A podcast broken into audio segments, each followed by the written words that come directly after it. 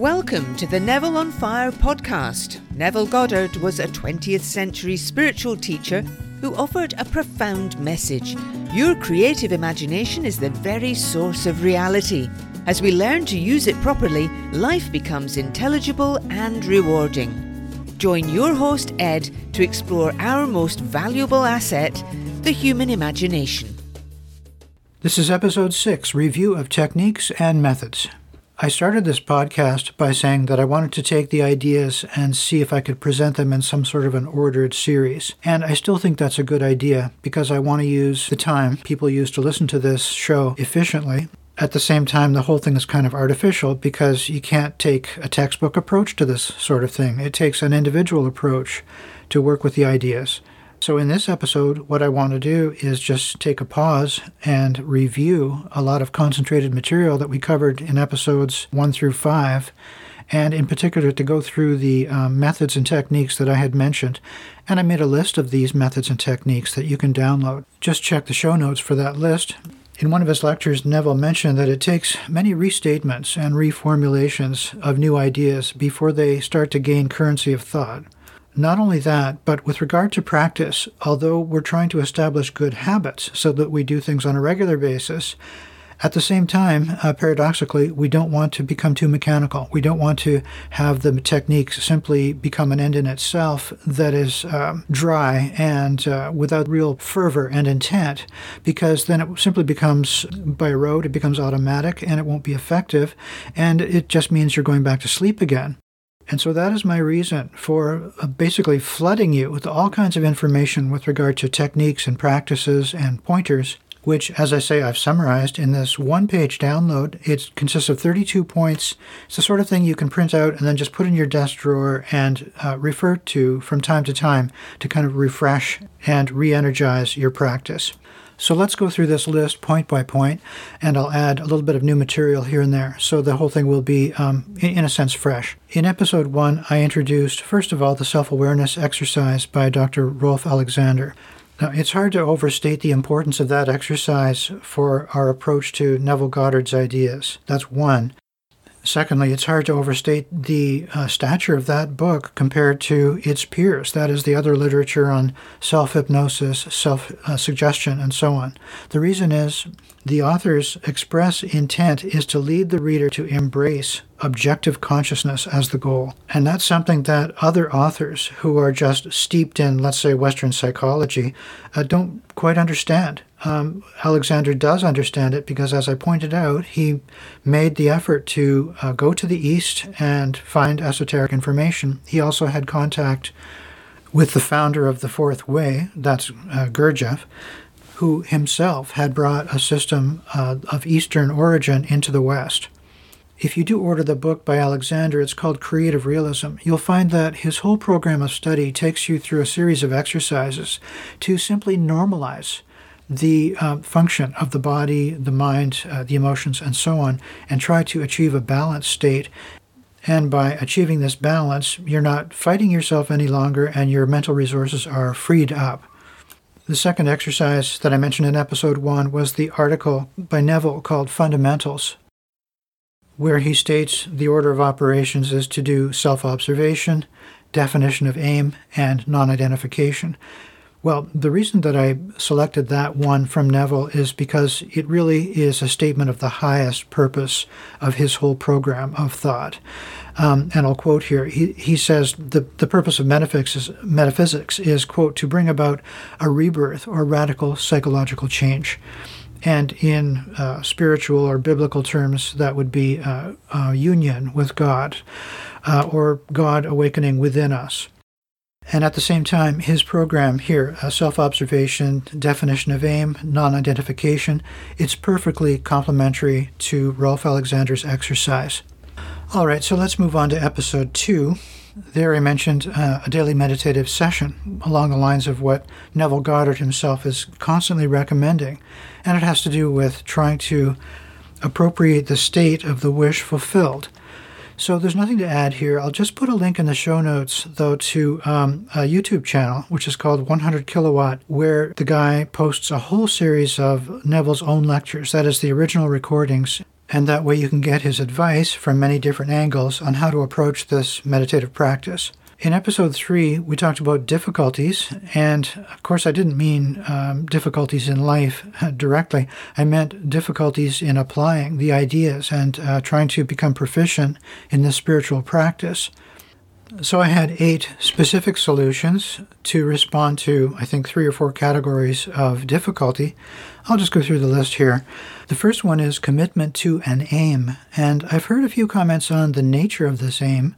It could simply be an aim in life. It could be for another person, uh, along the lines of what you need to do to get along in ordinary life. But I remember, too, Neville says, why not formulate an aim that has something to do with your own spiritual practice so that you're able to overcome some barrier or get some answer that you're seeking? The next on the list is vigilance over the information sources, forms of entertainment, and the company you keep. Then we talked about cultivating good habits, that is, using mindfully points during the day, directing internal chatter to deliberate positive inner conversations, uh, learning the nature and the operation of the subconscious, and there I gave a couple of references to Neville's writings. Practicing observation, witnessing, that's exactly the same exercise as Neville's fundamental exercise we talked about back in episode one. Next is working with yourself, that is, when you experience a negative state, falling into despondency or doubt or something like that, it's simply the subconscious saying, you know, what should we do with this? How can we uh, deal with this and get rid of it? And finally, we had the solution of identifying authority figures or institutions that might have had an effect on your life and compose counter affirmations to build back your self esteem, build back your confidence. Well, in episode four, we talked about affirmations. Really, it's a series of techniques or methods to retrain the subconscious and to get us thinking more habitually along positive tracks. The first two techniques mentioned were the card technique and the mirror technique. Those are both from Claude Bristol's book called The Magic of Believing. I do recommend you check that out. The next one was reflective control over thoughts, speech, emotions. Don't dwell upon the shortcomings of yourself or others. Next, reverse the mental vector. In other words, we're always seemingly at the mercy of the suggestions coming at us, whether those suggestions are coming from within or coming from without. And so the affirmation is a way to turn that around and say, no, we're going to tell you what you what we want you to respond to. We're going to tell you, the subconscious, what we want you to respond to. Keep in mind the subconscious. Um, well, in one one book that I read, it it's characterizes it as, as, sort of a slave of the conscious. But Neville is much more subtle. He says, no, it's more like a, a wife in the sense that we want to use a gentle persuasion. And I think that's probably a, a more realistic attitude towards the subconscious. Because if you force the subconscious, it will simply uh, rebel against you. That's, that's its nature. Next, we talked about the lengths of affirmations that are possible. He mentions one meaningful sentence um, and gave an example, I think, from Millikan. And secondly, uh, we have elaborate long form descriptions.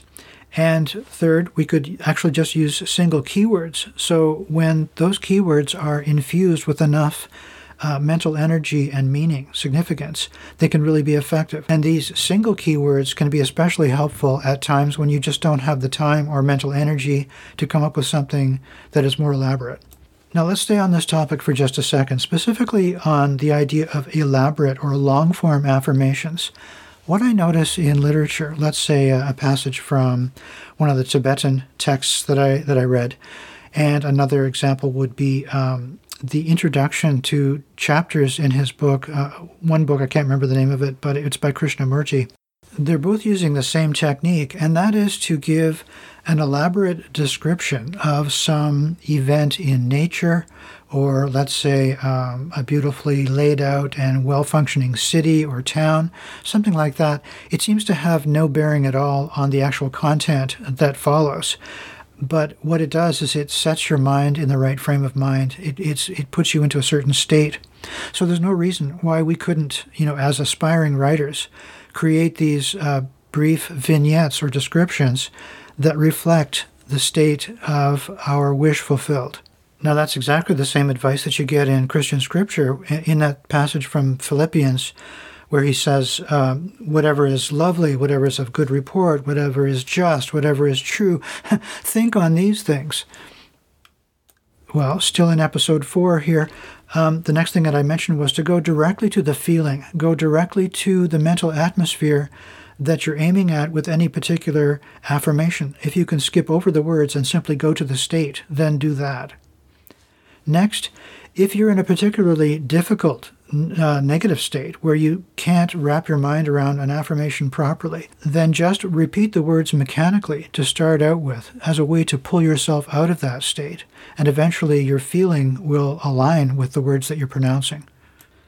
And the last three items, um, affirmation types. Don't forget that words in any form are going to be effective, whether they're written, spoken aloud, uh, recorded, and then listened to, etc. Uh, affirm the power of your word. Don't forget that uh, magical quality of the word. It shall not return unto me void, but it actually has a, a creative impulse behind it. And then the last bit of advice in that episode was to keep an even balance. Do lots of listening to information, podcasts, and lectures, and so on, but don't let it overwhelm your practice. Keep your practice up to the same level as your learning. Finally, in episode 5, we talked about the 12 disciplines of mind. I'm just going to read through them to see um, if it's helpful to hear them all at once, because in a sense, they should be working as a team. First one, disciplined hearing, allowing only that which is worthwhile to impress itself uh, upon the consciousness. Secondly, courage. Third, correct judgment of others based on remembering the idea that they're simply acting, usually uh, unconsciously, based on the state that they have fallen into, perhaps unwittingly. Next, disciplined hearing with regard to people. In other words, see in the seeming other only the highest and best you can conceive for that person. Next, union with God. I have pure awareness of being, so I have God, and yet I'm aware of being conditioned into some state or other. So I and my Father are one. The human imagination is the next one, number six. And that's the very causal principle itself. I remember a lecture by Neville where he talks about uh, purity of heart, but he points out purity is not a moral connotation. It has to do with seeing clearly that the human imagination is the only causal principle, it's the only causal force. Next, disciplined denial, quite different from conventional denial. No, discipline denial is uh, seeing the falsity of negative suggestions and then removing your attention from them to deprive them of their reality. The next one is to accept all desires as God given and uh, arising from your own state and therefore showing you a way forward. The next is discernment, to see consciously, not projecting, the next one is gratitude. Uh, be in a thankful state much more frequently and also in advance of the things that you wish to have materialize. The next is good news. The secret of imagining is the answer. It's the object of people's search throughout the ages. And the last one is die to the old. Leave behind on a frequent basis the attributes of the old attitude and put on the new. Well, in case you haven't had enough of techniques, I'm going to recommend another resource, and that is a remarkable book by uh, the psychologist Roberto Assagioli called Psychosynthesis A Manual of Principles and Techniques. And there's a just the table of contents for the section on techniques is three pages long, and he gives techniques and methods uh, in seven different categories. I'll just pick one out of that entire list, which is symbols you might find that necessity is the mother of invention there because uh, if you're doing a session and you've got several things to remember, um, what I found is it's helpful just to make up, create your own graphic symbol that you could visualize that helps you remember all the facets of the affirmation that you wanted to cover. In the meantime, I'll put a link in the show notes to Assagioli's book. Now, when I was reviewing all of these methods and techniques, a few things occurred to me that I just want to mention by way of extra content in today's episode. First of all, with regard to state. We keep using the word state, and it means, of course, state of mind, but it's not limited to just a momentary emotion or an attitude or something like that. It's actually a whole set of conditions. The way Neville talks about it is um, it's complete unto itself. It even has the causal uh, elements in it to, to bring about its own conditions and external manifestation. So a state is a much broader concept than what we might normally have thought of.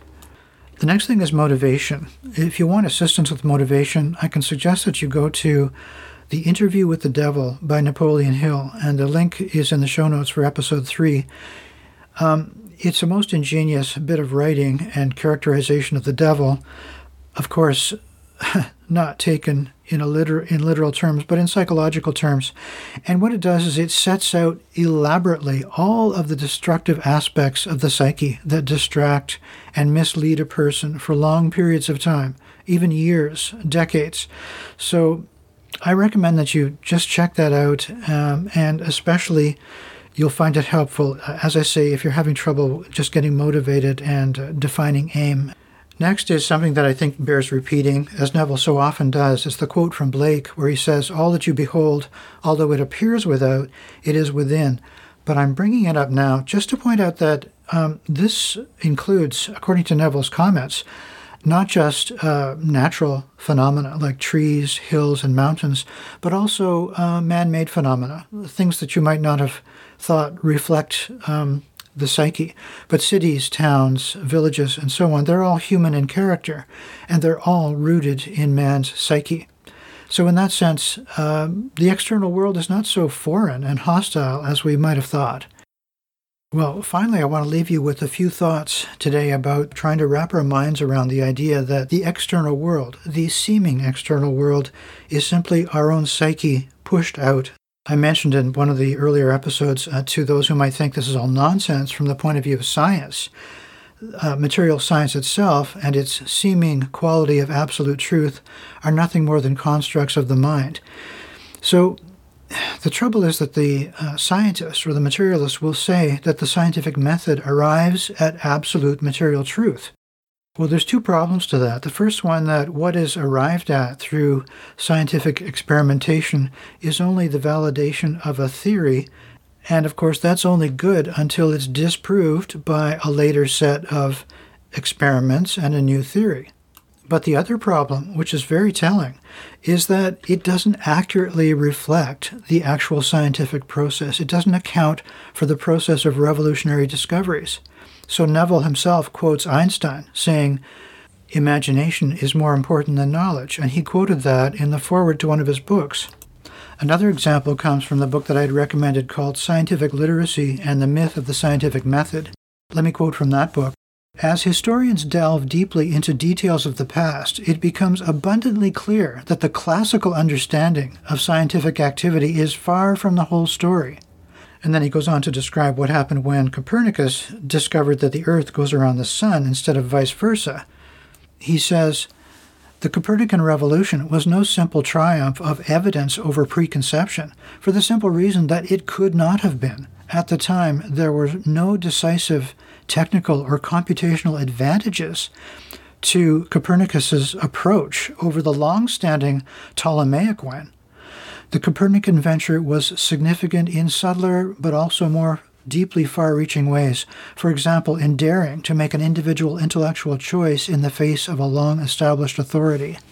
So, there you might argue whether Copernicus was simply discovering uh, a pre existing reality or whether he was creating the reality. But one thing is for certain, and that is it's the imaginal activity that allows people to even conceive of what might be possible and then to go out and discover it and prove it. Well, I hope you enjoyed this review of techniques and methods. I'll talk to you again soon. Thank you for listening. Remember to check the show notes and subscribe to the Neville on Fire podcast.